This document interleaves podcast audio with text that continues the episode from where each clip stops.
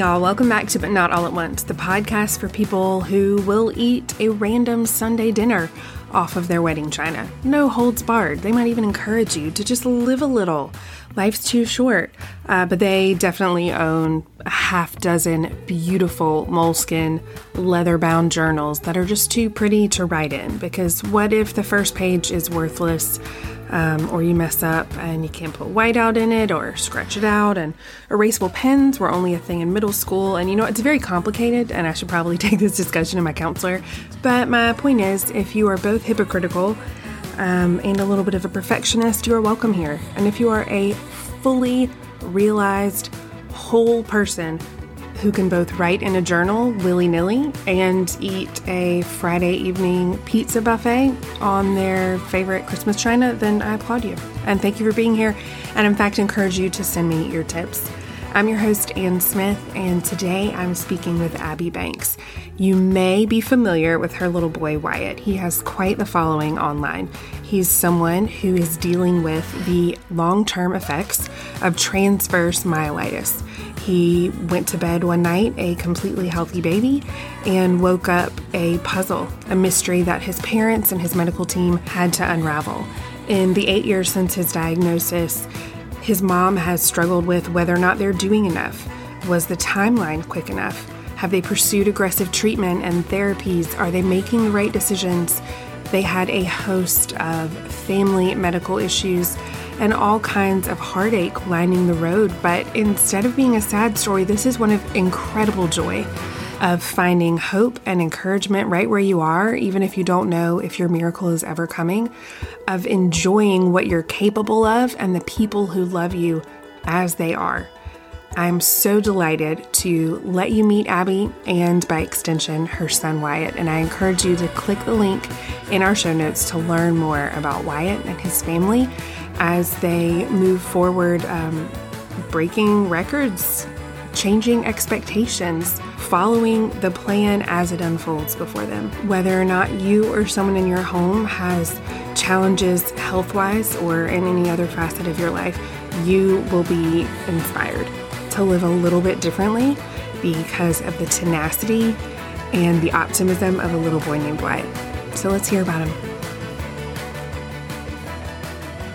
Abby Banks, I'm so excited to have you on, but not all at once. This is a story that you very bravely offered to tell. Um, and I know that that's something that not everyone can do, wants to do, is able to do. So I would love for you to introduce yourself to our listeners and tell us about your family before we jump into your story. Great. Thank you so much for having me. I'm excited to be here and share a little bit about our family story and, and our life and what it looks like. I live in Greenwood, South Carolina. Um, again, my name is Abby Banks. Um, my husband, Jason, and I have been married for almost 19 years, and I find that hard to believe, but that's, that's up on you yeah, I, I, still think I still think I'm 25 and I'm not even close. So that's that's just part of it.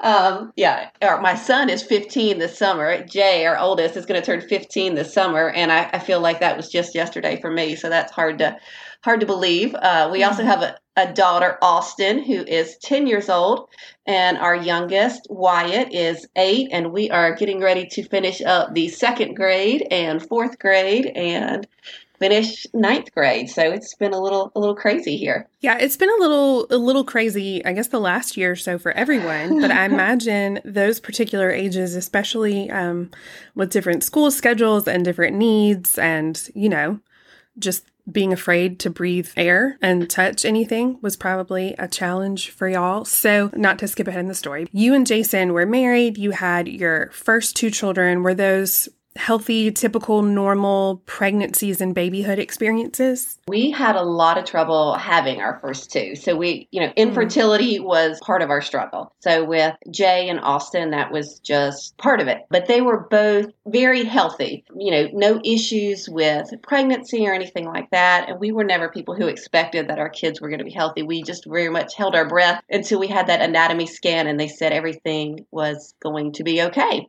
our life did get a little crazy the day that Austin was born. My husband jokes he was at the Masters the day before Austin was born, and he was sitting with a friend. Well, that's and, a risky game. Yeah, right. Literally, he had to call me. You know, they've got those little the phones because you're not allowed to bring your phone in, and he would call Right. me from those little phone booths, and he'd say, "I'm just checking to make sure that you that You haven't ha- given birth to my baby yet. Correct. Yeah, he would. He'd he'd call and say, "I'm just making sure you haven't had the baby yet." But it's funny because that was that was his birthday, and he said, I, "I want to go," and I was like, "Just go." And we were we we knew we were having her the next day. We were scheduled for induction on the 11th, and he said he was sitting with his friend. He said, "I just want to sit here and rest because I know my life is going to go crazy tomorrow. I know it's just not going to be the same." And he said it just kind of offhandedly, but sure enough, things just went a little haywire the next day. Austin was fine birth delivery was fine. But the day that Austin was born, my mother in law, who already had Alzheimer's, was diagnosed with a large bowel obstruction. Um, Oh, which no. turned which turned into just a huge colostomy. She was in the hospital for over a month and just came home with you know a lot of IV antibiotics and care. And we moved in with Jason's parents to help care for her. So you know taking care of her and, and being there for Austin at the same time was kind of my job. So middle of the night nursing came into, you know, she had a PICC line, so we were changing IVs in the middle of the night. Mm. And, you know, one of the funny things that I think about is because we struggled with infertility, I remember I was disappointed when I found out that Austin was just a one baby. You know, I really wanted twins because I thought we're never going through this again. But then I can remember as I was taking care of Jason's mom, I was just thinking, thank you, Lord, for not giving me twins because there's no way that I could have physically handled this. You know, I mean, It's teaching somebody. God for unanswered prayers Yes. kind of moment. Right, right. Because I mean, we were trying. I mean, she had Alzheimer's and she had a colostomy, and I did Mhm. not go into nursing because I didn't want to deal with that kind of thing. And that's just what what life had kind of given us. We finally got her where we were comfortable, where it wasn't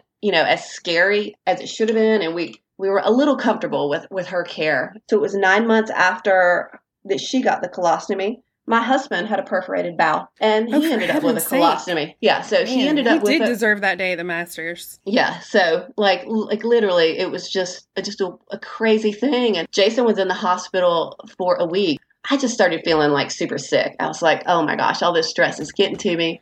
Of course, we come home, and I was like, uh, well, maybe I'll take a pregnancy test. Like, I, I don't think it's that, but we've been in the hospital for a week. I mean, I mean, sure enough, the day we come home, Jason's got a colostomy after a week in the hospital with an unexpected perforated bowel.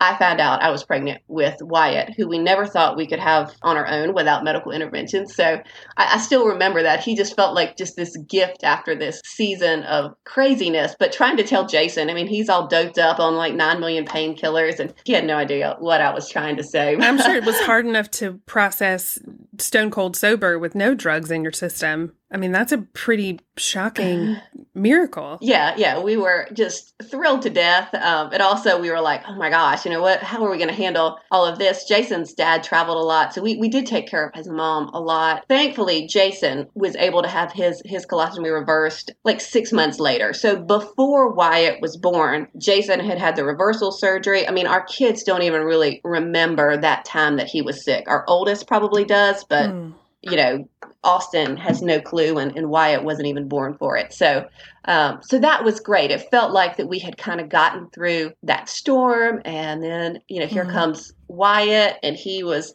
he was the perfect third child. I, I think sometimes he just took a nap because I looked tired. I feel like I mean, he was just Bless it. he was just such a good such a good little baby, and he was born in September. And how old was Austin at this time? She is 17 months older than Wyatt. So, and Jay is in first grade, I suppose. Yeah, he was first grade. So you knew from the start that you were going to have your hands full regardless. yes, yes. And I, I think I kind of, you know, I wanted that. I was really excited to have two that were close together because I had Mm. wanted Jay and I wanted Jay and Austin to be closer together, but that's not the way that, that it worked out. I was super excited. I was also happy that Austin was the only girl because I just I felt like she didn't get to be the baby very long because because here came Wyatt. So I thought it was good that she you know had the had the girl in the middle and and Wyatt was the baby and things were going things were going fine and we thought that we had kind of gotten over the hump. And then that spring i noticed i noticed a lump in my throat when i swallowed. I joked with jason. I was like i, I, sw- I noticed it you know just taking a sip of water in the mirror and i could see something move in my throat. And i asked jason i was like uh, did you have you seen this before? Do you know what that is and he watched me swallow and he's like that has not been there i would have noticed it on like the first date because it looked like just like an adam's apple you know on my neck like it was like um right. Right. You know, this is, he's like, no, that has not always been there. Um, so to speed that up, but uh, I ended up being diagnosed with thyroid cancer. And sort of at the same time as this was going on, Austin had a hernia, which in the big scheme of things is nothing. But at the time, I had not had a child with a surgery. It's still so your baby, sure. yes, yeah, I was I was worried about her having this hernia surgery, and her doctor was real sweet and rushed her hernia surgery so that it could be done before I had my thyroid out. So, you know, that was coming, you know, all fine. And I mean, and I knew that thyroid cancer, I always tell people, I, I, feel like it was like baby cancer. I mean, you don't do chemo or anything like that for it. And I was very, just very blessed that I knew it was a, you know, a cancer that could be taken care of without a whole lot of drama. So I wasn't scared long term what it was going to do. It was more just the um, the inconvenience of it all and, and of managing yeah, a family yeah. of five and all you've already yeah. gone through. Sure. I think I had my thyroid surgery on I want to say it was Monday. Um, had the surgery, came home on a Wednesday. My sister in law was supposed to watch my kids, but she ended up with a stomach virus.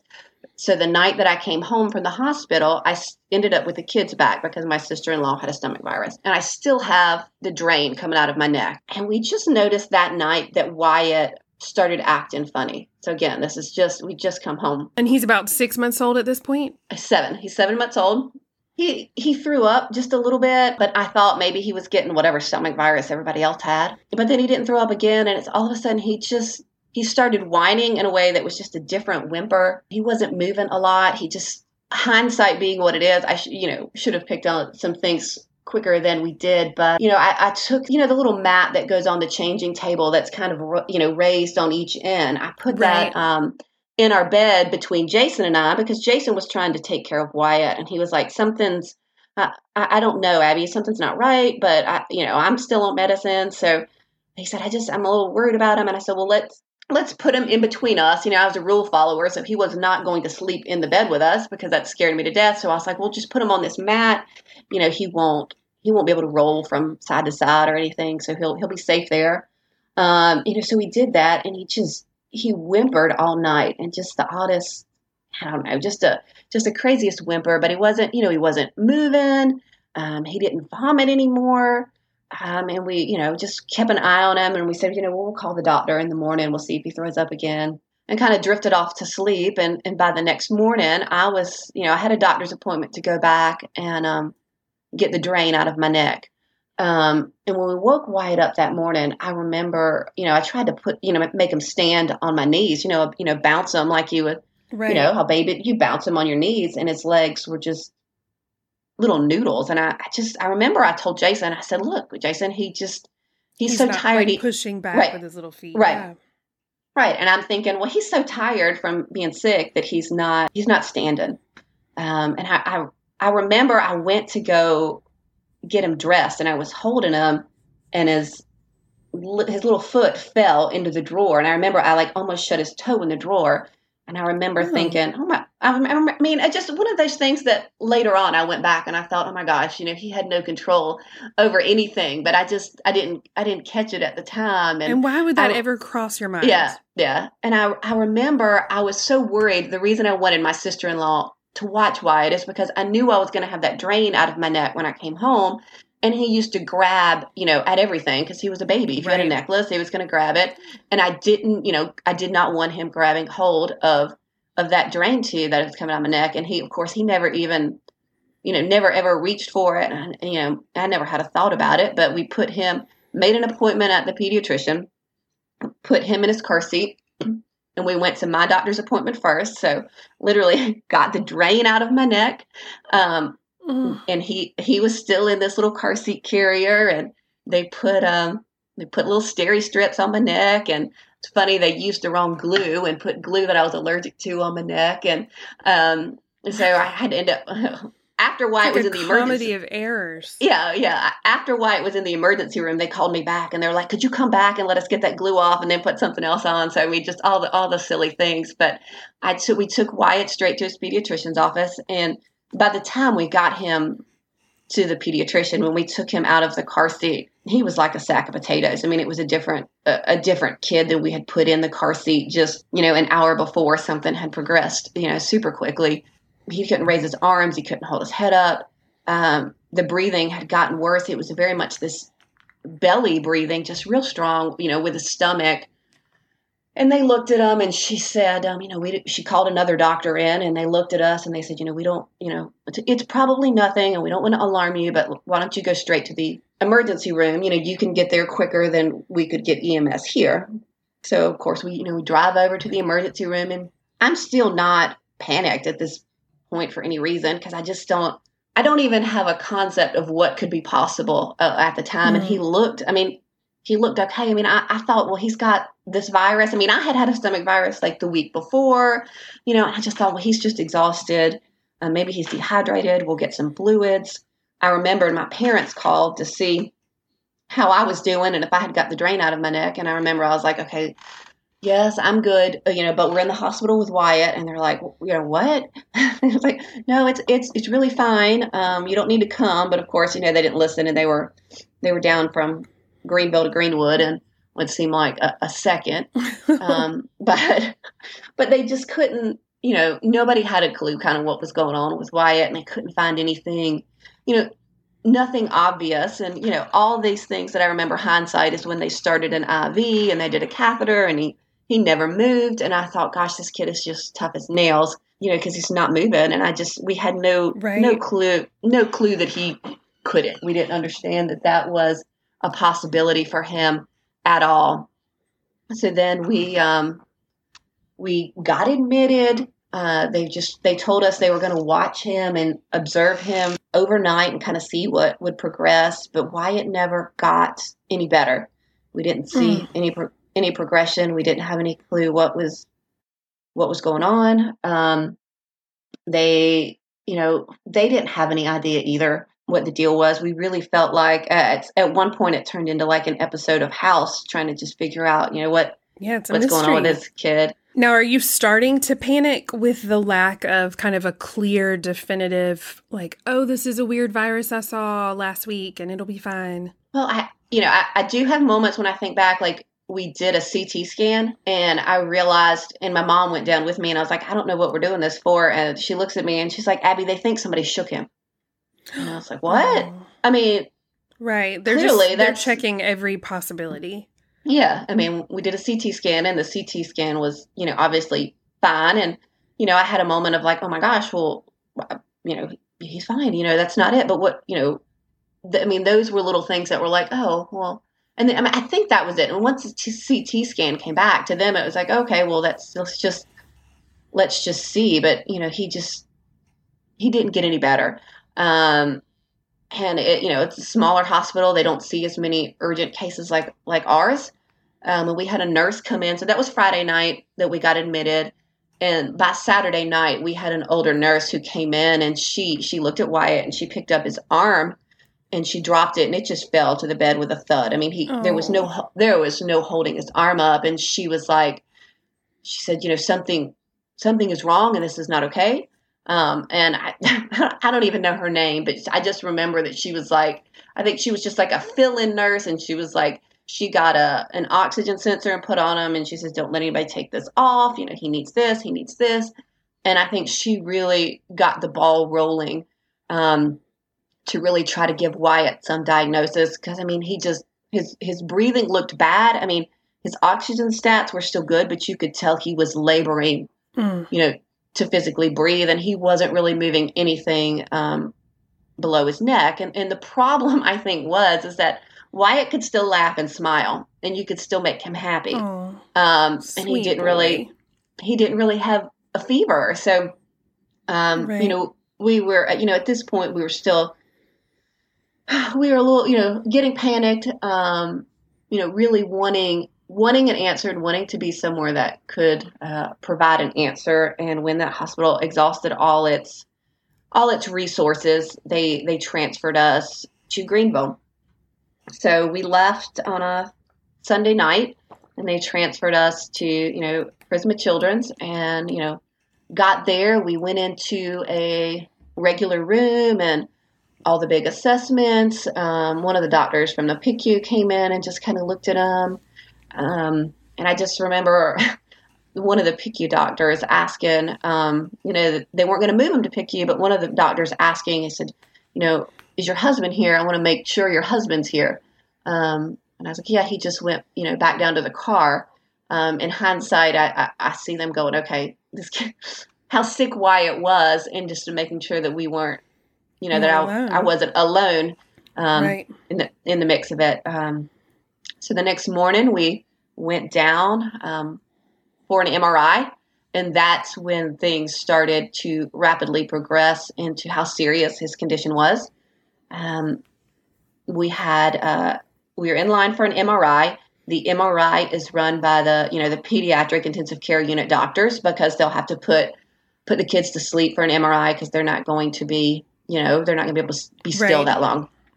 So this doctor comes in and actually we're lined up in a hallway with all of these people ready to get uh, MRIs. I don't know. It must have been like the busiest MRI day ever. I remember it. like the guy behind us was literally having a seizure and we were waiting for so long and he's trying to say the baby can go ahead of me the baby can Sweet. go ahead of me oh. and it just just i just the chaos that was uh, that day but the the PICU doctor came back and he pulled back the sheet and he looked at wyatt and as soon as he looked at him there was just some panic on his face and he said, you know, we're, we're going to need to fully sedate him and we're to, I'm going to move him up to PICU. He's going to be transferred from that room. And he's going to come back out and PICU. I was like, okay. And he said, you know, I just, he doesn't, his breathing is not strong enough for us to just partially sedate him. We're going to have to put him on a vent um, during the MRI. Mm-hmm. And we could tell that there was definitely some some concern with that, and it was going to be a longer M- an MRI because they were going to do from you know head, spine, you know everything. So they told us they told us they were going to take him and to go ahead and move our stuff from one room to the room they were going to move him to to ICU. So we went up to ICU and waited for waited for Wyatt to come back and just sort of you know wondering what was what was going to come down on the you know come down next and he came back they said they were going to leave him on the vent while they were getting results also let him rest just a little bit. Um, they might need to do some other tests, or they were going to keep him on the vent overnight. So does that mean he remains sedated for that period if he's on the he vent? Was, he was. He was sedated. They yeah. kept him under during that time. He would start to come to. I think it was probably like a propofol type thing, but he would start to come to, and and they would they would sedate him again just to keep him. Not that he could have pulled the tubes out, but he could have he could have turned his neck and gotten upset. They did keep him sedated that evening. That diagnosis came my family was there. I think my parents were there. Jason's dad was there, and his doctor's neurologist came back up, and you know we had never. This was the first time we had met her. She's just who happened to be on and got assigned to read his MRI, and she pulled us, uh, Jason and I, into a little room while our parents waited outside, and told us that Wyatt had a one in a million autoimmune disease called transverse myelitis. That his body had attacked his spinal cord, and the reason that he wasn't moving wasn't because he was tired, it was because he was paralyzed. She told us that told us what some treatments were. She was her name's Dr. Honeycutt, and I, I love Dr. Honeycutt. And she's so kind and so gentle with us.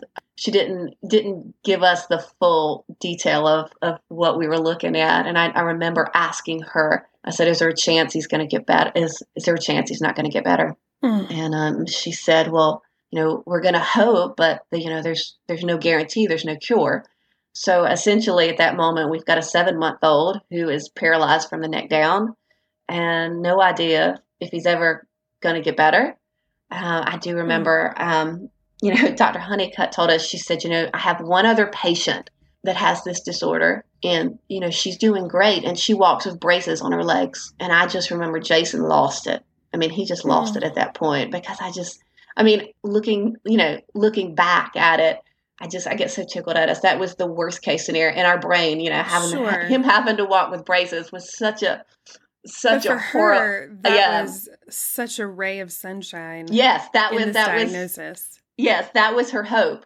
Uh, that was right. her hope. But you had had a whole lot of information tossed your way very quickly after a long period of waiting and wondering and, and searching. So I, I get falling to bits and pieces over what the doctor probably thought was, you know, a soft, gentle, hopeful nugget of information. I get that. And I'm curious to know what your first thoughts were. So I've I've been in a room with the doctor and I've gotten news about a baby. And I because I enjoy gallows humor, like to go back to those moments and replay. My first thought was a car seat. The person who had our son didn't have the car seat they would need to take him to my house. And suddenly I was super obsessed with someone getting the right kind of car seat to this house two miles away, or someone was bringing baked ziti and leaving it on our porch. And she was getting babysitters to take care of her children so she could drive across town and, and bring us food. And we just had to let her know immediately, right away, before our parents. We just, we had to tell the baked ziti. Abby, the baked ziti could not just sit on the porch. It was about, it was a crisis. Yeah. And I yeah. know that it looked I, I probably looked like a lunatic, but my brain just was not like processing big medical terms or long term prognoses. It was getting my kids safely home and not inconveniencing some poor woman who'd made us pasta.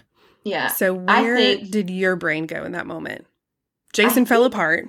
Yeah. And I think that I was just in shock. I was like, this is it seemed so foreign. Like it, it was not. I, I, would tell people that it's you know you couldn't even imagine it. It's like the worst thing you could imagine. But I had no idea. I mean, uh, you know, right. who thinks that your child can become no. paralyzed in their sleep? You know, he he didn't fall. Um, he didn't do. You know, nothing happened. Right. Um, we worry about choking. We worry about so many other things. Yes, and, I, am such a, a rule follower. I'm like, I, I play the odds. I understand. You know, I, I I right. wasn't worried about the vaccines and this and that, and I, you know, I wanted to make sure that that we did everything, you know, did everything right. And then, you know, there we still were. And I, I remember that we went back to Wyatt's room, and we stood there, and we looked at them and I I couldn't say anything, and I'm not usually at a loss for words. and Jason, and I, I, you know, we were probably there for five or ten minutes, but it felt like an hour. And Jason finally says, you know, we have to tell them. Um, and I think that I didn't want to tell anyone because then it made it real.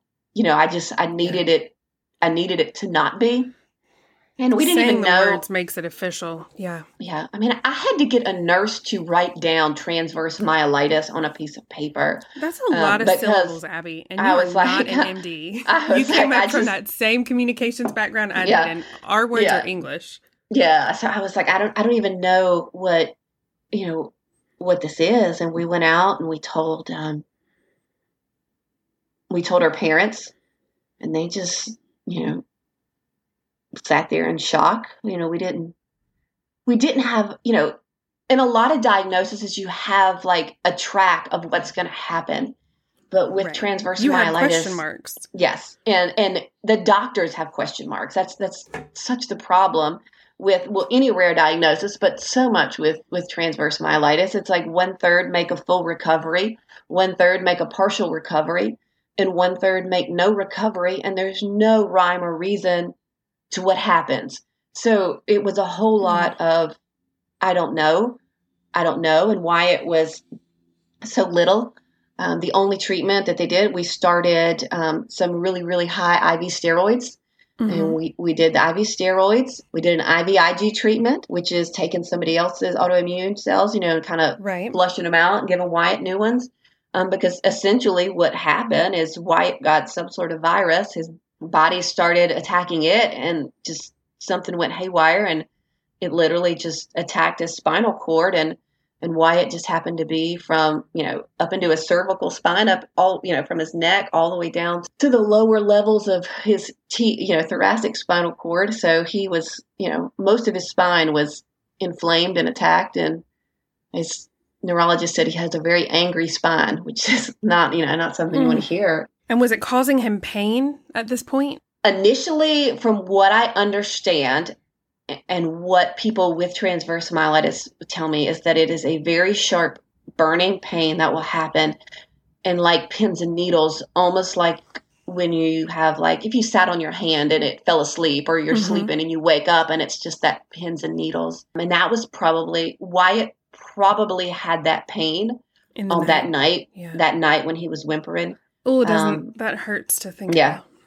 and you know he couldn't communicate that by the by the time by this time I don't know that there was any feeling that that angry no, spine hurt him at all. Yeah, yeah. I, I, at this point, he's already he's already paralyzed and just doesn't have any response to any touch at all. Um, so I don't know what he what he felt at that point or, or what that looked like. And that was one of the things is even you know, I didn't know how to comfort a baby who couldn't feel me touch him. Right. Like I, I, I don't know.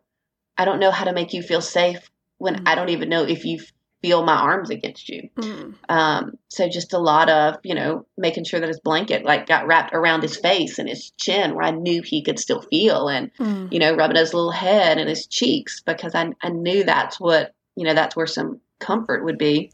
And was he himself when you when you looked at him? Did he look like Wyatt? I mean, in terms of obviously everything below his cervical spine is asleep, for lack of a better term. Um, did he did he recognize you? Did he engage when he was awake? A hundred percent. Yeah. He was a hundred percent himself. And I, I, I don't know. I don't know. I don't say that God, God picked a personality to have this, but Wyatt has a personality suited for the battle that he has been through.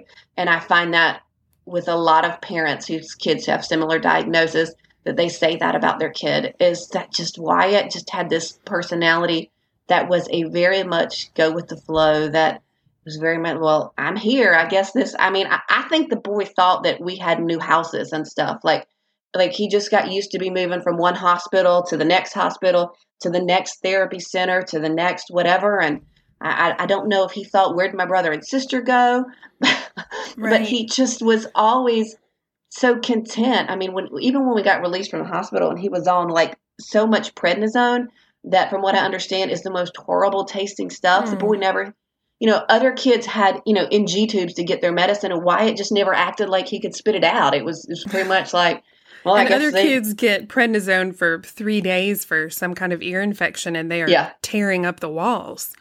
Uh-uh. And he is on like so much stuff. I mean, we, like I said, we were, we were in the IC, we were in the PICU in Greenville for two weeks. Um, we did those, the IV steroid treatments. We did the IVIG. They, we had talked about a plasmapheresis, but they had never done it on someone as small as Wyatt. And so they just decided that they didn't they didn't feel like they could safely do it and they felt like he had he was looking a little bit better and just didn't they did not think the gain was worth the risk. So mm. Well, we did not do that. Um, and we actually discharged from the PICU. We never stepped down to a regular room. Um, we ended up discharged from from Greenville, and we had uh, one night at home before we flew to Philadelphia uh, to Shriners Hospital.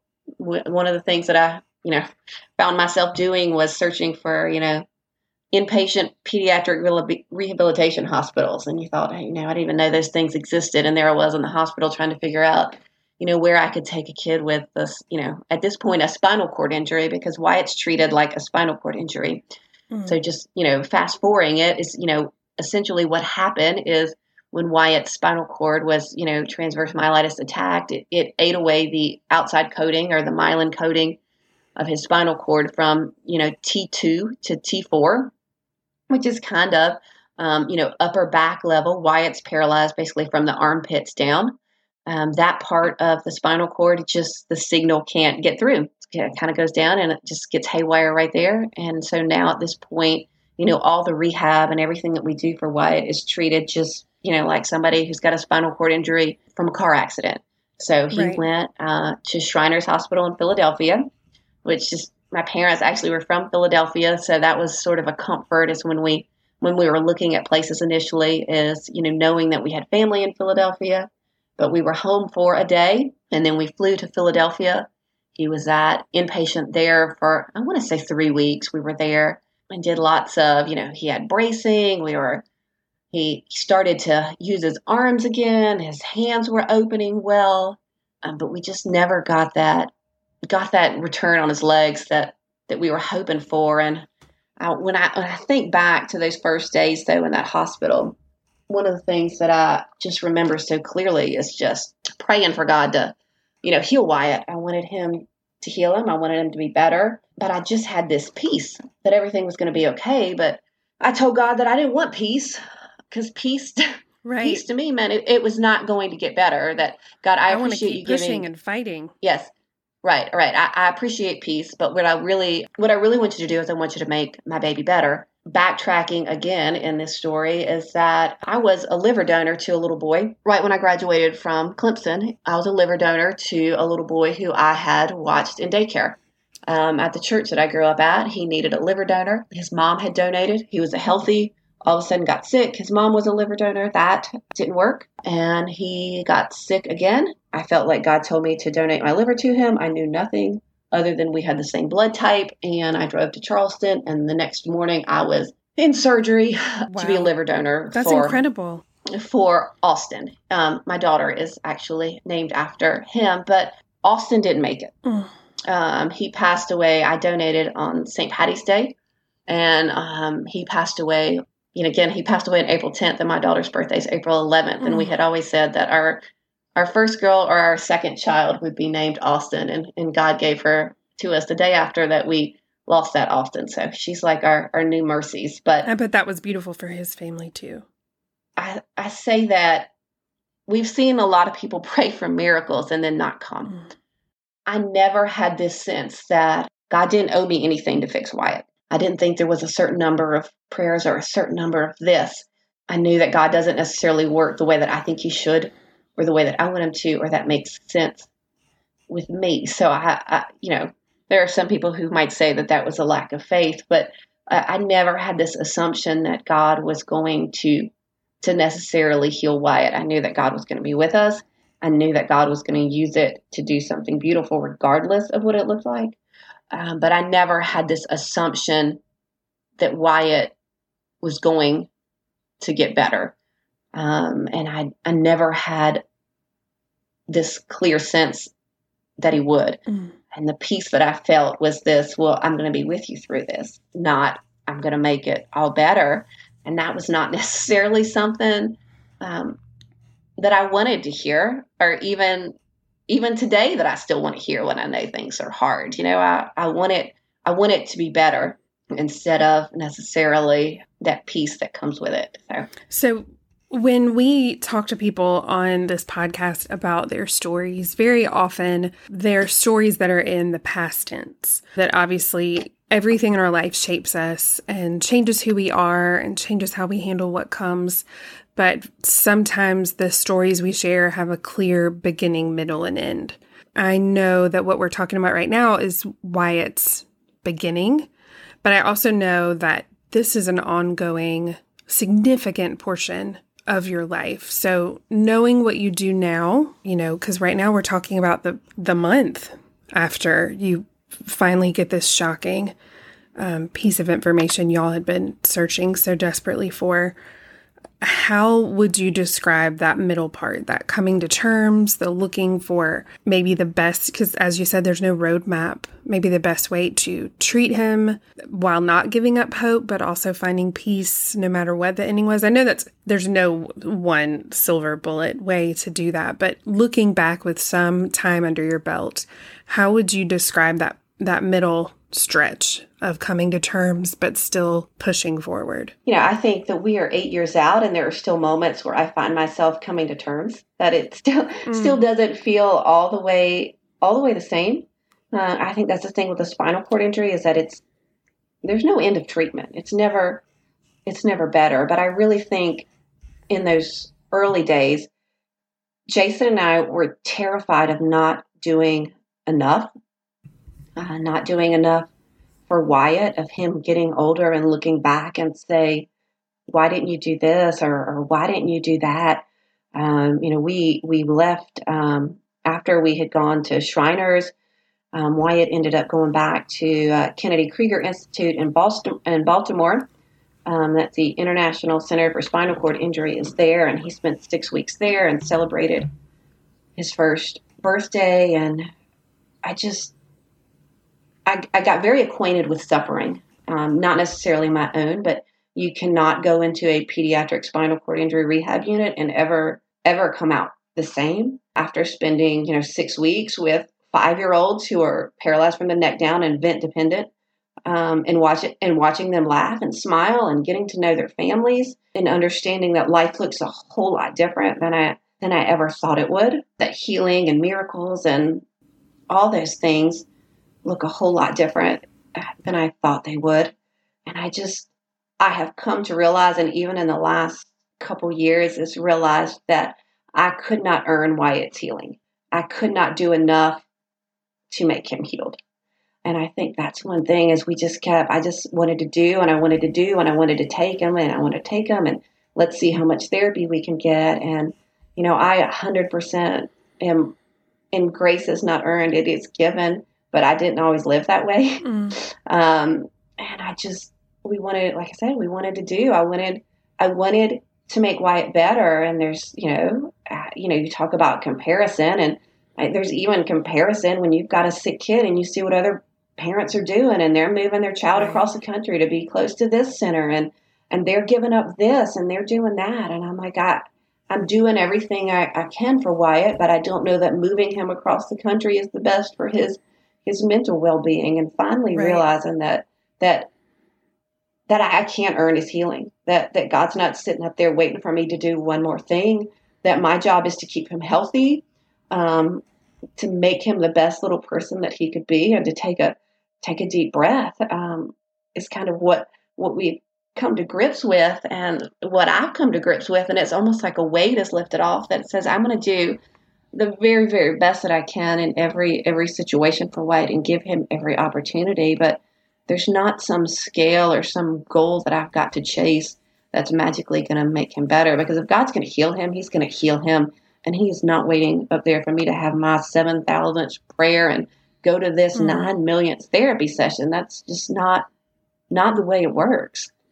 So finding a balance between pushing uh, that mom part of your brain, I would say, because you have a part of your brain that knows grace is not earned. And you have a part that says, but what if I just like never slept? What if I just kept pushing and moving and researching and and doing all the things. So it sounds like finding that balance was really crucial. I'm curious about the balance within your own family. You mentioned that moving cross country, for instance, wouldn't be good for Wyatt's overall well being as a whole boy. How did this affect your other children at home, your marriage, your disrupting your lives in general, just the constant, the going and the the complications that come with all those question marks you were handed in the hospital? Uh, you know, there's always collateral damage when there's a trauma in a family. Uh, there always is.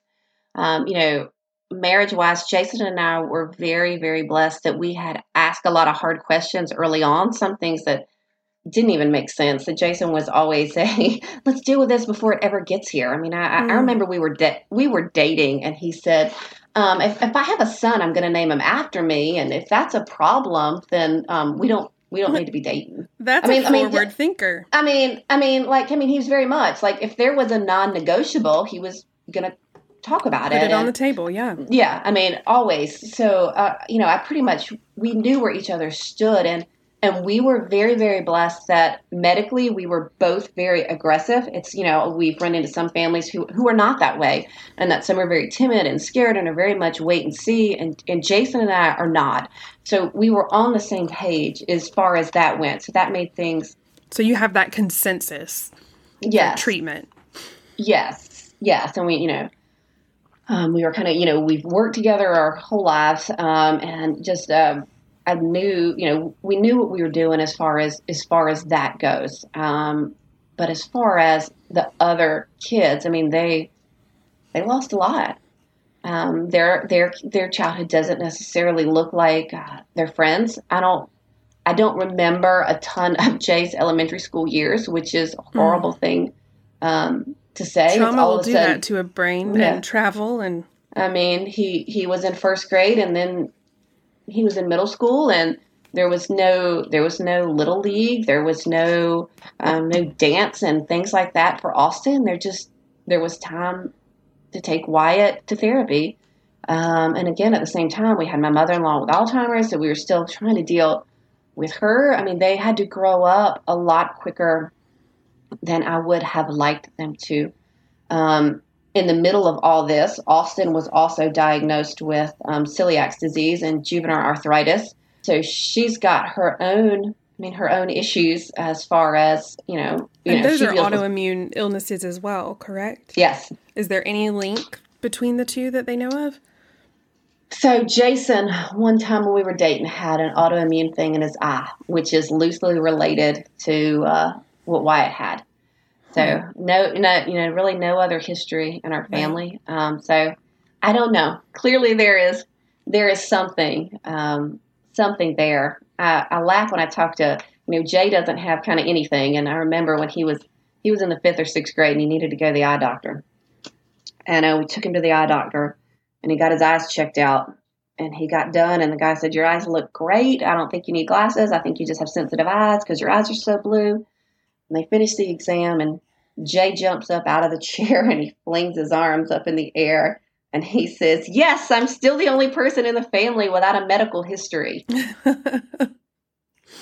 and the doctor was like, the doctor was like, "Do y'all have significant medical his- medical history?" And how I was much like, time well, do you have, doc? I was like, "You you could say that," and I just I get so tickled at at, at Jay saying that at such a young age, but I, I, see what Austin and Jay and Wyatt have all been exposed to, and I, I could have never given them the diversity that they have seen in their life, the compassion that they have for people. Um, you know, one of Wyatt's roommates uh, when he was at KKI past two years ago was he was from the Netherlands. He spoke very little English. He was vent dependent and yet Wyatt and him became the best of buds, and they stayed in a in the room at night, and the nurses had to come, you know, tell them to quit laughing. this is um, not know. summer camp, boys. Right, exactly. You've got to be rested so you can do therapy uh, tomorrow. So, I mean, and I've seen them at the Ronald McDonald House, you know, interact with kids that that don't speak the same language, that are playing with toys with their feet because their arms don't work. I mean, I've watched them play board games and the child next to them have to pass a, a, a, piece of the board game with their toes because they can't use their arms. And the kids just sit there and they don't ask questions and they just they just do.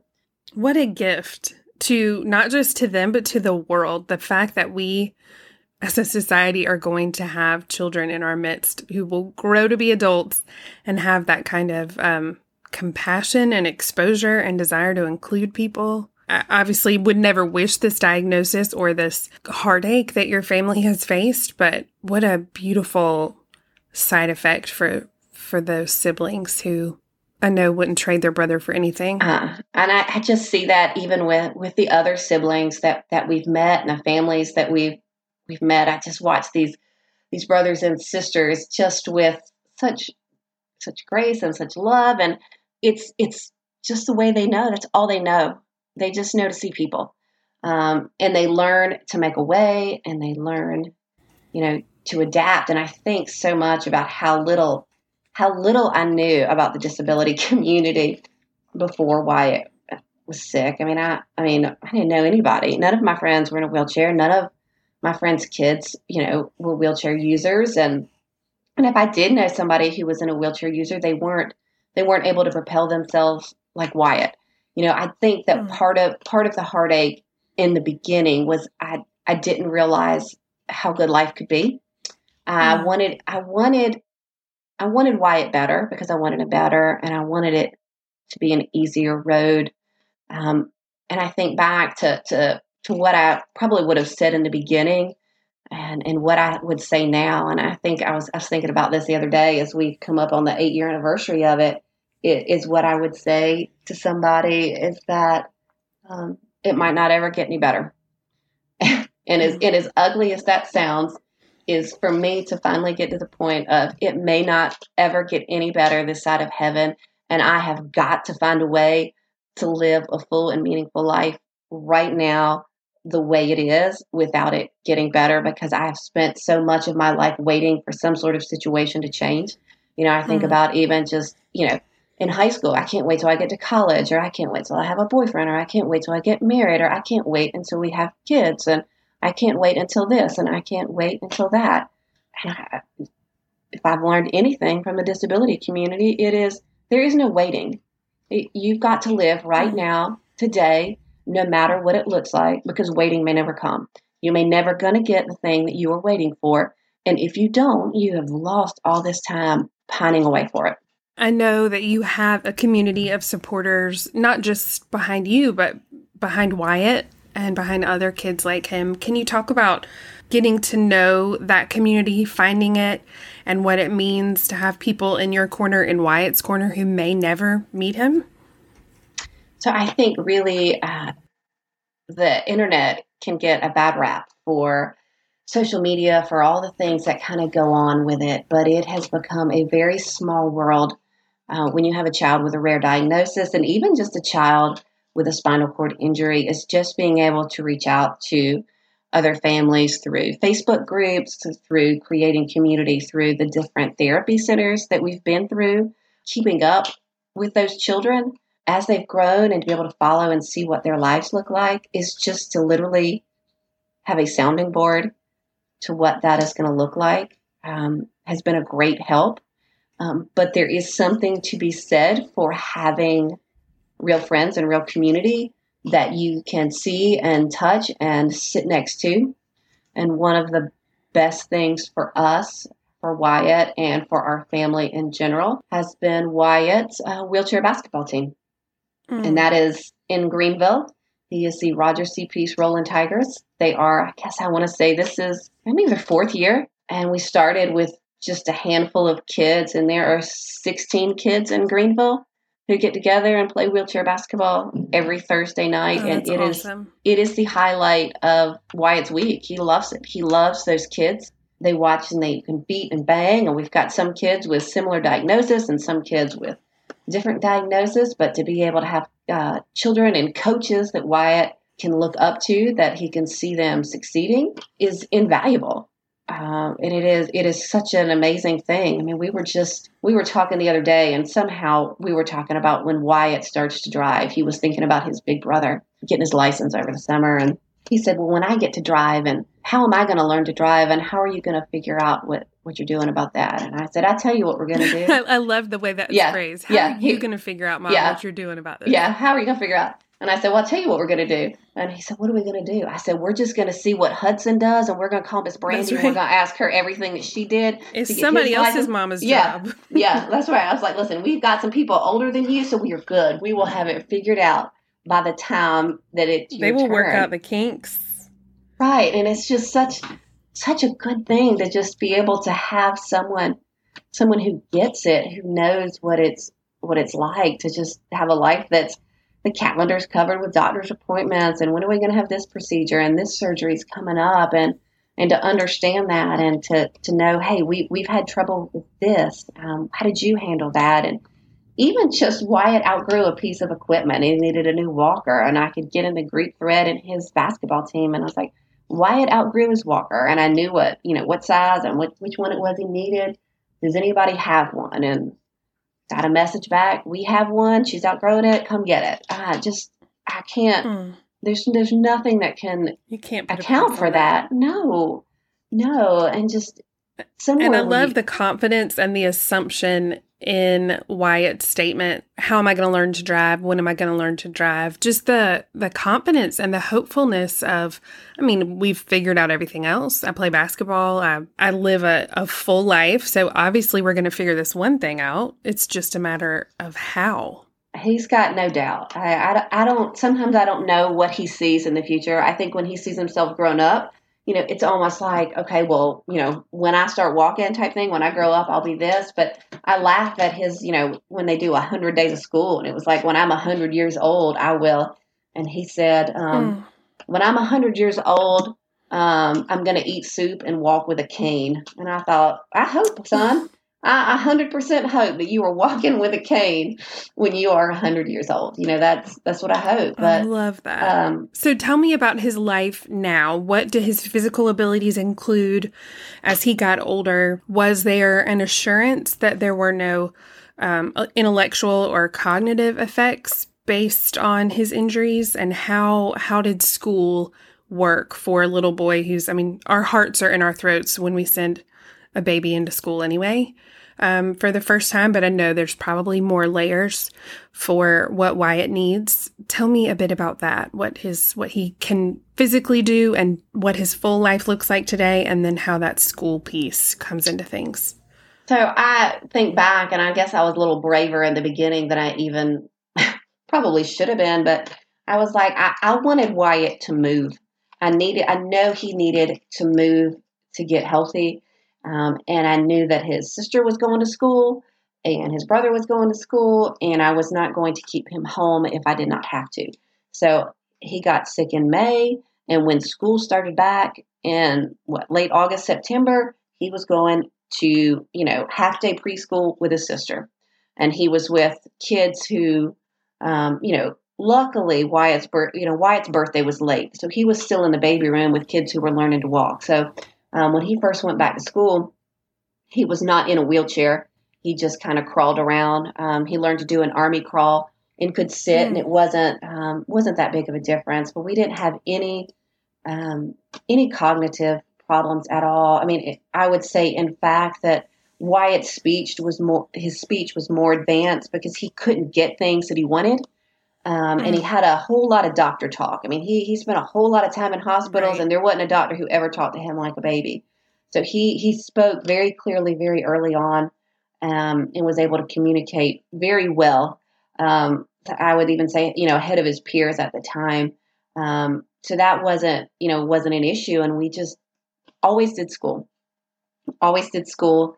Um, I don't necessarily know. I was, I don't know that I was scared um, of going to school, I was concerned about those first, you know, IEP type meetings because um, I had right. heard I had heard horror stories, but I, I, will say that our school district has been amazing um, in how they've cared for Wyatt, in how they've made adjustments for you know him to get the care he needs from the nurse a couple times a day. He gets therapy at school.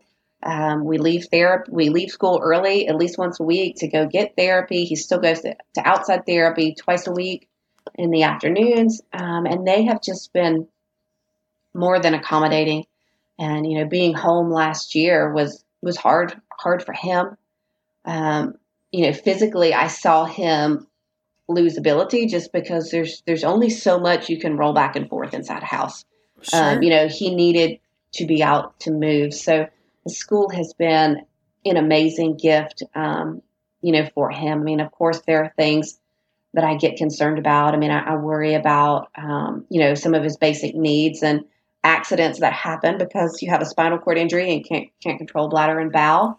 Um, you right. know, I, I worry about those things, but I will also say that we have the most amazing school nurse um, you know, some people worry about who their kid's teacher is going to be, and I was like, "Who's our school nurse going to be?" That was that was my concern. And we have an amazing school nurse who who loves Wyatt and takes care of him just better than better than I could, um, even at school. So school has been a, a real blessing, a, a real blessing to us. So I have been just thrilled with with that part of of his journey, and I think a lot of it was more fear um, just from hearing, like I said, hearing horror stories about others and just really opening my hands to understand that that Wyatt is going to say what he wants. Um, he's able to advocate for himself, and that's one of the things that I really wanted to teach him early on. Is when we'd go to a doctor and he'd have a question, I'd make him ask it himself. Um, mm. Because I would tell him that you know one day mommy won't you know one day you're going to be at a doctor by yourself and you're going to have to know how to ask a question. So if he had a question about why do I have to do this procedure? Do I have to do it again? Or can I stop this? I would say, you know, Wyatt has a question before we leave. Um, and I would make him ask that, you know, to his doctor. You know, now he's kind of embarrassed and he would mumble it, um, but he's gotten a lot bolder now. And I think he does that, um, you know, w- with school and with nurses. Hopefully, that he'll understand um, if he has a need, um, that he is able to voice it. I want him to always know that he's not less than anyone. Um, I, his nurse sent me a picture one day when he was at school. He, uh, a little boy, asked him um, what was the matter with him or why his legs didn't work, and Wyatt just went off into the story, just starting from the beginning. And he's heard us speak at Shriners and do lots of fundraisers for the hospital, and and he knows it. He knows his story well. and he can explain, you know, what happened. And he knows that if somebody says, What's wrong with your legs? he'll say, There's nothing wrong with my legs, you know, but but this is, you know, why I use a wheelchair or or, you know, why are you in that wheelchair? And if somebody asks him why he was in a wheelchair, he's like, because I don't want to be on the floor. You know, he's he's gotten, you know, very snarky with things, and it it makes me laugh, and I'm I'm super proud of him. Um, I see little bits of his personality, um, you know, that he he really he he chases fun for sure. Um, you know, he doesn't necessarily like to talk about the hard stuff, and I know there's stuff that that hurts his feeling and things that break his heart. Um, and I know that that's will get worse before probably it gets better um, mm. as as we deal into later in life. I mean, I mean, I just even think you know, field day coming up in a couple weeks is that that's something on my calendar that I hate. Like I, I hate it um, because it points out how much harder things are for Wyatt. But right. we'll we'll do it and we'll get through it, and he's he's looking forward to it. Um, it's even. So know, tell me what he uses at school in terms of. Um, so he uses a wheelchair. Yes. Is he able to? Is it motorized? Is he able to use his arms and hands? Okay, so we do have full use of arms and hands. So he oh, um, he's he he wears a brace. It's called a TLSO, and it basically he's Wyatt is very likely to get scoliosis because his injury level is so high in his um, mm. spinal cord. So basically, if he had a growth spurt, um, his body just the muscles aren't strong enough to keep his spine straight, and he'll get he'll just wear out at the end of the day if he's trying to keep his chest straight. Um, you know, his his occupational therapist always would, would tell me that it's like if you lift your hands to change a light bulb, it's not a big deal. But if I tell you to stand on a ball and then change a light bulb, suddenly it becomes hard to manipulate your hands because you're worried about your balance. So that's mm-hmm. the way Wyatt is if he doesn't have that brace on. Is is his you know it becomes more difficult to use his hands because he's suddenly worried about his balance. So he's got that brace. He's you know a manual wheelchair. He his desk looks a little bit different. His um, just a you know wider desk that he can roll under. Um, he uses his big sister a lot to carry his bag because he doesn't Uh, there, he probably could do a little bit more if he wanted to, but Big Sister is at school with By the him, way, that's so. the story of every third child. Ever, yeah, I yeah. He I mean, could he, probably do a little more. Yeah, yeah. Sister's there. Yeah, exactly. He just throws it at her and and just kind of goes on. And his school has been real sweet about. Um, they give Wyatt the smallest class size. Um, he is the only child at his school that is a wheelchair user. Um, so he's mm-hmm. the only child with an obvious physical disability, but um, you know, he doesn't doesn't seem to bother him. Um, you know, he's I'd say we're used to being stared at, um, especially when he was little, little, little. You know, a year a year old in a in a wheelchair. Um, so he was that the tiniest, cutest wheelchair anyone's ever seen. Listen, it was it was so tiny. And then uh, the very first one we got was just so. I'm gonna need a picture of that. Listen, I'll have to send you some. the The very first, he was maybe a day or two after his first birthday that he pushed in a wheelchair for the first time at Kennedy Krieger, and I had shared it on my Facebook page, and it just kind of went all over because um, he was just this itty bitty baby who shouldn't have been doing what he was doing, but he just needed to get around. And uh, you know, it's the wheelchair at first was scary when we talked about using a wheelchair because we just we just had this hope that he was going to get better before we ever ever needed that. Um, but seeing him in the wheelchair changed everything. Um, that independence where, you know, he didn't need us and he could get to things that he wanted. And, you know, it's so funny that, that you hear people and say confined to wheelchairs and you think, oh gosh, well, that's, you know, I don't think anything about that saying, you know, 15 years ago. And now I understand so clearly why confined to a wheelchair is such a horrible saying because it's a limiting the, expression. Oh my gosh, but that wheelchair is a gift. I mean, it is it is not what confines him as the wheelchair is what is his independence. A hundred percent what gives him his independence and what a what a gift it is uh, to have that ability and just so much so much I didn't know. I mean, it boggles my mind that the Americans with Disability Act was signed while I was alive. Like I, I just mm. it, I cannot I cannot even comprehend that. Um, and I'm just so thankful for people who came before and and made a way for for Wyatt um, and to be able- awareness to to have this conversation about inclusion and about just making it possible for people to have Yeah. a special desk like Yeah, yeah. the ADA does. Exactly. You said he um, that you reached out to the group text of basketball families um, for a walker. Is that right? Yes. So is he using a walker in certain ways at home? So he has what we have. Um, he wears some braces. He used to have these things Mhm. called RGOs, which they would they were braces that kind of wrapped around your hips and they go all the way down the side of your legs, and they would have a mechanism that would help his legs swing based on how he leaned. Um, now he Oh, has cool. yeah, they're pretty cool. And he started those really early. We spent all of our summers um, at Shriners Hospital. We would do a month stay each summer, and and he'd spend you know like an hour on a treadmill with these uh, students moving his legs and holding his hips, and that then sounds exhausting. yeah, it was it was a good bit. Um, you know, if you ever want to see people work really hard, is if you're ever in a pediatric rehab. I mean, I, those kids had four hours of therapy a day. I mean, it was morning therapy, you know, two sessions in the morning, take them back up to get food, take a little bit of nap, and get them back down to the end. Like I, I just they look they're like Olympic athletes. I swear, just recovering from a spinal cord injury is like nothing you've ever seen before. Mhm. Um, but he would spend his summers up there, and we finally got where he got some movement back in his hip flexor, which is just the front muscle, um, kind of where your hip and your leg connects. So Mhm. he figured out how to swing that leg. Um, so he can use, um, they're called KAFOs, and they're the braces. When you think about like the Forrest Gump movie and you think about braces on your legs, they start at his thigh and they lock at the knee. He doesn't have any ability to move his knee or his ankle or toes, but they they will lock at the knee and then they're straight, um, you know, kind of kind of foot as like a ninety degree angle and put his little shoes on and he can swing his legs and walk um, walk like that during therapy. Um, Wow. He he's so funny. He's trying to um, he wants to learn to use like forearm crutches is what he he wants to use now. Um, you know, and, and people will see him um, if I put a video and they'll think, "Oh, I saw Wyatt walking. You know, why can't he do that all the time?" And I "Well, he can."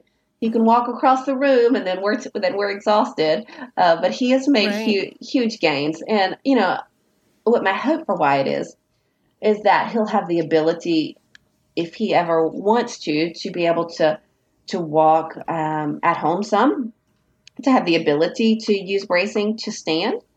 I mean, Hmm. you know, long term, my hope is that there's a cure for spinal cord injuries in his lifetime. Sure. Um, but my job is to make his body healthy enough that he can take advantage of that cure. Because if I don't pay attention, if we don't keep all those muscles healthy, and somebody makes a cure, then then his his muscles are going to have atrophied, and it's going to be of no good to him. So we are going to, you know, we fight for that. I do work with um, the Christopher Reeve Foundation. Um, we've done some work with them as well um, have a lot bigger view of um, you know research for spinal cord injury and and what's needed for people like Wyatt, um, and to understand that um, you know to find a cure you have to fund a cure, and to also understand that um, you know it was really easy to say that I don't agree with this or I don't agree with that. Um, and to think that you could just write things off because maybe you didn't agree with the way research was done but uh, just really realizing that Mm. that um, part of loving people well um, is acknowledging their suffering. Um, and I think, um, you know, Wyatt hasn't changed my perspective on or my beliefs as far as, um, you know, I think about stem cell research and, and what people would, would say about the sanctity of, of human life um, hasn't changed that perspective at all. That I don't ever think that life should be created to be destroyed just for medical research. But I do have a different opinion on how, as Christians, we should manage that conversation. Um, that we have to let people know that their life matters just as much as the unborn. Because I've been in rooms with people who just think that maybe their life doesn't matter because people just write them off like somebody else's life who is has a chance to be whole matters more than theirs. I mean, I've we've gone to we've gone to some symposiums for spinal cord injuries and just seeing people who are, like I said, vent dependent, quadriplegics who who who don't have a faith and who have no hope um, mm. for a cure, and they're just begging to be selected for a clinical trial. And when you just talk about why why it's not okay to do research, that just doesn't feel like enough to me. Is that we don't agree mm. with the way this research is going? Well, what can we do? How can we offer an alternative? Um, how do we raise funds, and what do we do um, to let people know that their their lives count? You know, probably a tangent, right. a tangent you didn't necessarily need. No, you know, I see a lot of parallels to that. With I saw one of your more recent posts, um, and we'll we'll give people the link to Wyatt's Facebook group um, or page rather at the in the show notes. But there was a mention, um, I think, about vaccines, and we don't need to get into the discussion. Just the the idea that anyone would bring that up to you, as in, this is something you brought on yourself for getting or not getting vaccines, or that that should even come into the conversation about the health and wholeness and future of a little boy's life. Yeah, well, I mean, I, I hate I hate that anyone's ever said that to you. Is what I'm well, well. Here, uh, here's what we do know is that transverse myelitis can be it can be hundred percent an adverse reaction for very, very rare, sometimes people with a vaccine injury. Yes, it can. It is not Wyatt's reason for his injury. Nothing to do with it. Um, and I 100% will vaccinate my kids because I think we are a, a healthier society because of it. And I feel like, um, you know, Wyatt, Wyatt has some friends who have um, AFM, which is acute flaccid myelitis. You mm-hmm. haven't heard as much about it lately because of COVID. Um, but it is what, what rampant a couple years ago. It runs in a two year cycle and yeah. it is a polio like virus. And I will tell people 100% the reason we are talking about a polio like virus and not polio is because somebody came up with a vaccine for polio. Um, mm-hmm. That's the only reason it's a polio like virus. And we just, we've seen a lot of kids' lives turned upside down. And um, we don't take for granted the health that we have. Um, and we've seen a lot of fragile children and understand that sometimes that I am taking care of myself and I am doing something to protect myself and I am being vaccinated because I care about you and I care about your child and I want you to know that your life counts and it matters. I don't think um, I just think why in the world are we working so hard to preserve life if we have to make our kids live in a bubble and they can't go out in public? Like just mm. what what are we fighting I, for? I get that. I get that. And I, more than anything, even more than science, because I'm, I'm kind of two thirds heart and also a brain, but like a secondary. Like I'm, I'm lead with my heart. I'm just that person. Um, it just hurts me that anyone, no matter what they have read or believe about vaccines, would find it appropriate to say anything to a mom who's clearly doing everything for her child, no matter even if why Wyatt's illness did come from a vaccine injury, which I, I know it did not, but it wouldn't matter. It's so no, unnecessary I, and unhelpful and well, unkind that I just want people to hear me when I say if what you I mean I say this often help encourage or hush if if what you say isn't going to be helpful if it's not going to be an encouragement then you know your grandmother probably told you this at some point in your childhood. Yeah. Hush. Keep it keep it to yourself. It's fine. You can think that as hard as you want in your little head. You can text it to your mama. I don't care. Yeah. Right. Keep and keep it keep it to yourself. I have just found too people have a different look at it because Wyatt wasn't born that way. Um, I would they would mm. ask as as a baby like was he born this way?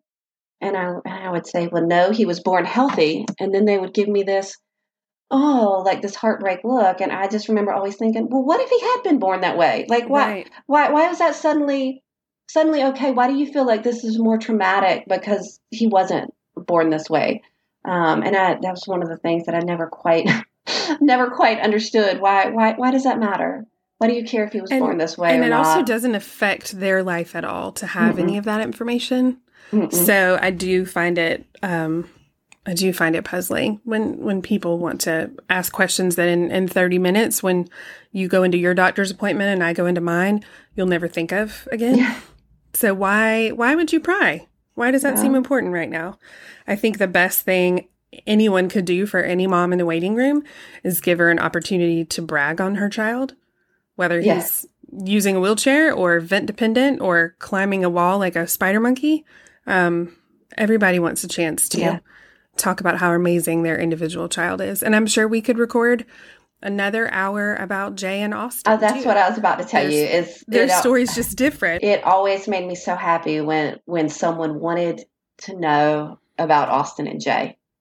You know how mm. how are how are they doing and and tell me tell me about them um, because they they very much got used to to sort of being in the background. And I would even tell right. Jay as he got older, I'm like, listen, bud, I love you so much. And we, we would do a lot of fundraising stuff for, for Shriners and for Prisma. We do all the Children's Miracle Network things and yeah. we, would kind of go to everything. And a lot of times Jay wouldn't want to come. And I, I'd tell him, I said, listen, there's a lot of people who only think I have two kids because, because you're not there. And I said, and I just want you to right. know that I am so proud of who you are and I want you with me anytime that I can have you. But if you don't want to go, you do not have to. You know, I you, yeah. do not have to be part of this. And most of the times, he's very much. I I just prefer not. You know, he's not a right. He he's not ever going to be my kid. Right. He's not going to want to jump on stage and and talk about anything. Wyatt, I'm gonna roll up. He's gonna roll up there and take a take a mic and tell you tell you all about it and and that kind of thing doesn't bother him. And Austin's a little bit, she's a little bit in between. She wants to get up there, but she's a little nervous to do it. Um, but it just it tickles me. I think about one time we were going to have, oh gosh, one of those floods here after after one of these hurricanes, and I just think about how different my kids mm. are and how you can raise the kids the same and they come out so different. We were getting ready for this flooding or whatever, and my daughter Austin is just in a panic. She has just heard the weather and she is flipping out like can Pop bring a boat over here? There's going to be flooding. You know what? Baby what can we? What, what what can we do? And you know, Jay is very practical. Like, I'm gonna have the boots. We're fine. Like, I mean, gosh, I mean, like, there's life vest in the house. I mean, how bad's it gonna get? You know, just very much like he's not he's not concerned. And then Wyatt looks over and I mean, he goes, "Mom, can you can you find my bathing suit? I mean, if it's gonna flood, can we go can we go swimming?" And I just can I we got, at least make this a party? Right, right. I got so tickled. I'm like, you know, Austin is in a teetotal panic that that everything is going to be taken care of, and and Jay is just like, well, let me handle it, and then Wyatt's going to have a party, and it just I'm gonna enjoy it. I think part, it's happening. Yes, Austin has some separation anxiety stuff. I think from from us just oh yeah spending so much time away from her when she was little. She wants to be close. She still wants to be, yeah. you know, she's 10 and I've never met a kid who wants to be held as much as she still does, but oh. she, she wants to be, um, soak that up close. Yeah. Yeah. She is, um, she wants to be held. She will, we went to the movies the other day and I was like, are you trying to climb into my chair what is, what is, what is going on here? But, uh, I just think that, you know, there's, there's little things early on that have just shaped their personalities um, Absolutely. That I didn't have any, you know, I, I, wish so much that things could have been different for them, but I, I, know that that God's using it for part of part of their story as well. Um, and I'm so so proud of how they've managed they've managed it so well. I, I, don't know that I would have managed it as well as they have at, at their age. So proud of, of of how how proud they are of their brother. I really I'm just mm. they don't let anybody put him down. They want to they want to talk about what what he's overcome. They're super sweet um, with things like that. So and even but J- Wyatt's the same way though. He's very he's very proud of um, he's very proud of Jay and Austin. I mean, Austin's got to get a shot every two weeks for her arthritis, and you know we do that at home. And Wyatt's like, whoa, Austin gets a shot that you know on a daily basis, she can't eat bread and she gets shot. So in his mind, Austin's got it way worse than he does. So bless. At least I get pizza. Austin. Uh, honestly, this is on a daily basis. The fact that she can't eat chocolate chip cookies that everybody else are eating, like she's got the gluten free stuff, is she's she's a whole lot more miserable on a daily basis than Wyatt is. So I, I joke sometimes about that. I'm like, listen, I've got a kid in a wheelchair and I'm looking for the gluten free menu. And honestly, picking out her food on a daily basis causes me more stress most days than yes. than, than his wheelchair needs. That's fantastic. And I love that that's his worldview too. That says that says so much about him. And I would love for people to have the chance to follow him. Where can they find you, find Wyatt, learn more about your family, or just keep tabs on what's happening with all uh, five of you? So on Instagram, it's at Fight Like Wyatt. And then on Facebook, we are Wyatt's Fight Against TM. And then I also wrote a book a couple years ago, This really really early on. Just um, in all your yeah, time between appointments. It's, it's okay. so funny. It's a whole lot of that was written downstairs in the middle of the night at the Ronald McDonald House. Um, in hindsight, but um, it's called Love Him Anyway, and you can find that on Amazon. But um, I'll tell you where the title came from because it is the sweetest thing. Is that um, when we came home from the hospital to um, tell Jay what was going on with Wyatt. I mean, it was, as far as we knew, we left that morning. We were going to come home, and we didn't come home for like four days. Wyatt was in the hospital, and our our PICU nurse was finally like, "You need to go home. You need to talk to the other kids." So we came home, and like I said, Wyatt Jay's first grade at this point, and we sit down. Wyatt sit Jay down on our lap, and we're trying to be real sweet. And I don't know how I was leading this conversation for some reason, but but I was, and I'm trying to tell him what's going on with Wyatt, and that Wyatt's I say spine because Jay's just gone over the skeleton. So we're talking about the skeleton and you know how you learned about the spine and why it doesn't work and he can't move and he's he's paralyzed and I'm just trying to be real real gentle with him and I don't I don't give him a lot of this is going to be what the future looks like. I've always been real careful not to overpromise about a healing with with the kids about anything. And Jay looks at me and his eyes are just welling up with with these tears um, and he looks at me and he said, Is Wyatt ever going to be able to walk? Or is he ever going to get better? And I looked at him and I said, Baby, I said, We're going to pray really hard. I said, But we just, we don't know. We just don't know. And he looks back at us and just with the wisdom of an adult, he says, Well, we're just going to love him anyway. And I just was like, oh, son, you, you, that is what we're going to do. We're going to love him anyway. And I just, I think so much um, with God that I love him anyway, like regardless of what, um, whether he fixes it or not. You know, God doesn't, God doesn't own, own me fixing Wyatt, but, but there's so many times that, that I'm like, you know what, I, I want him to fix it and I want this to be better and I want this in my life to turn out and I want him to heal this person. But I'm to love I'm going to love him anyway. And I think so much about that's what God does with us. that he looks at us and and all of our mess and all of our mess and he says oh but i'm going to love you anyway i'm going to love you anyway so um it was such a just i just love that such wisdom from that little that little guy and i think so many things that i have have done wrong parenting and messed up and gosh sometimes their behavior i'm like i have totally like dropped the ball on some of this stuff but I think back to moments like that, and I'm like, I, I got a few things right, or I got really lucky. Something is sticking. something, something has, something has happened correctly somewhere along the line. Um, and those are the moments that I, I hope that, that when it's all said and done, I'll forget the other stuff, and that's that's what'll stick out is is that heart that that knows that people matter above anything else. Just just to love and to care for people.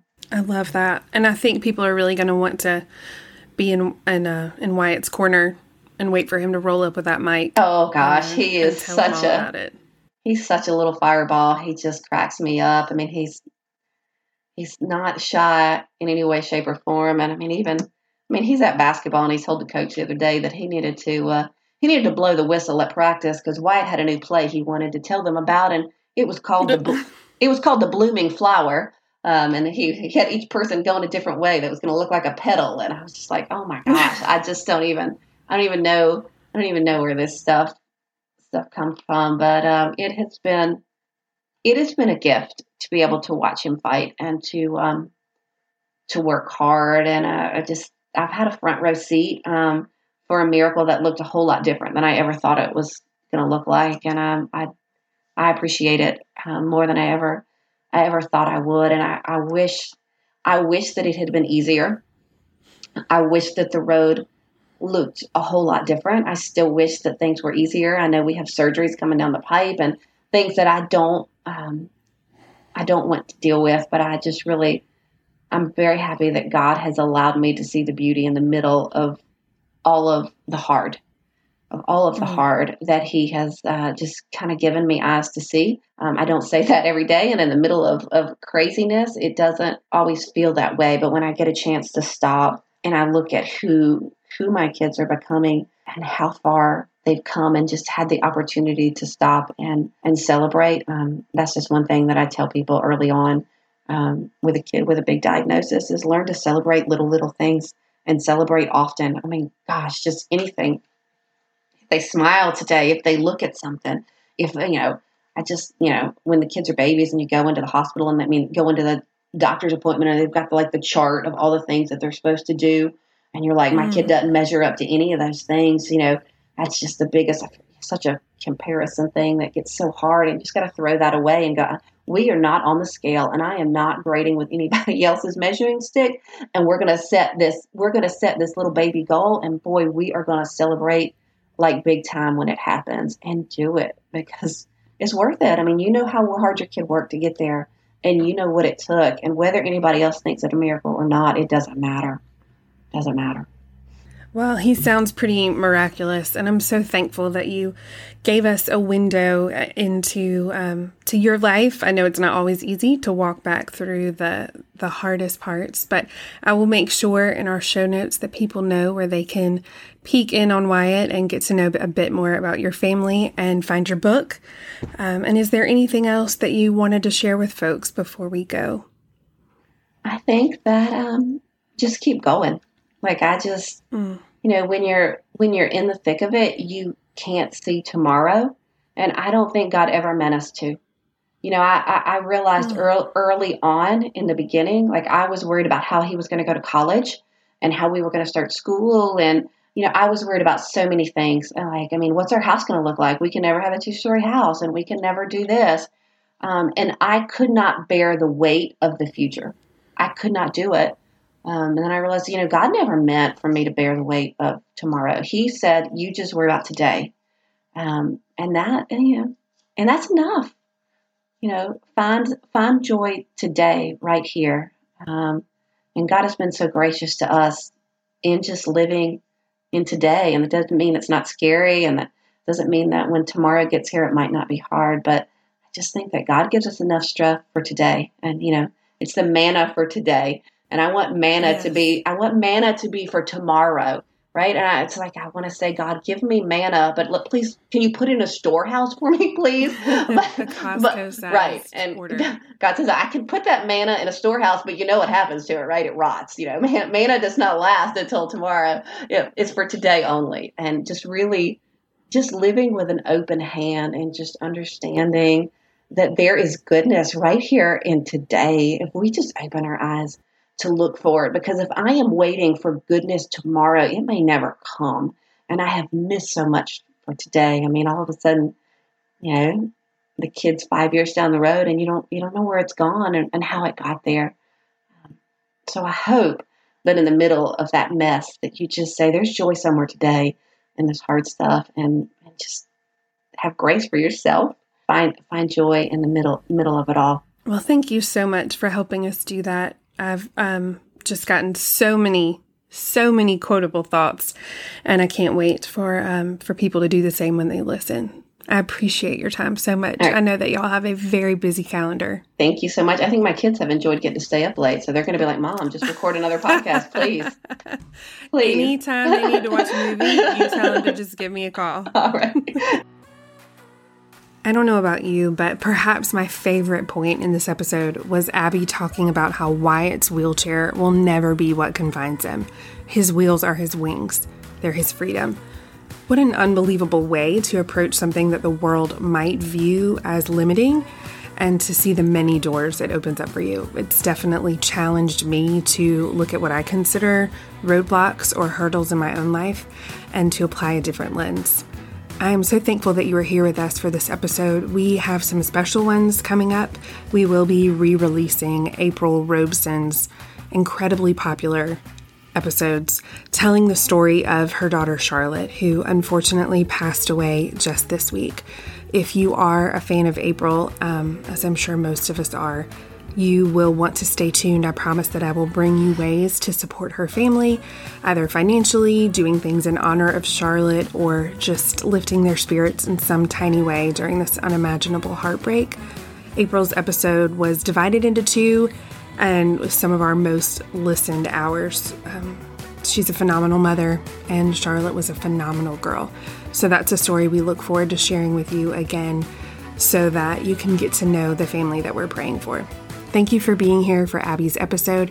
If you're on Patreon, that's patreon.com slash but not all at once.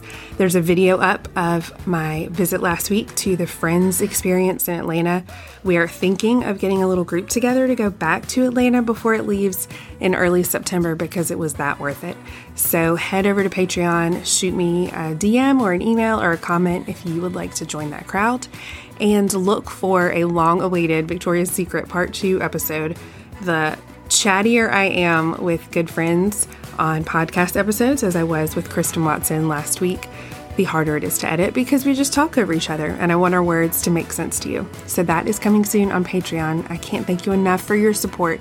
The $3 a month goes so far to provide mics, to send guests little treats as thank yous, to encourage people to participate here, and to grow our podcast and the community that follows us so we can give more women a platform just like Abby, to share their stories. We will also have a giveaway. Two copies of Abby's books were generously donated to us, and I can't wait to share them with the audience. So stay tuned on Instagram and find me up at notallatonce.com or any old place on social media you see me. I'll talk to you soon. Take good care.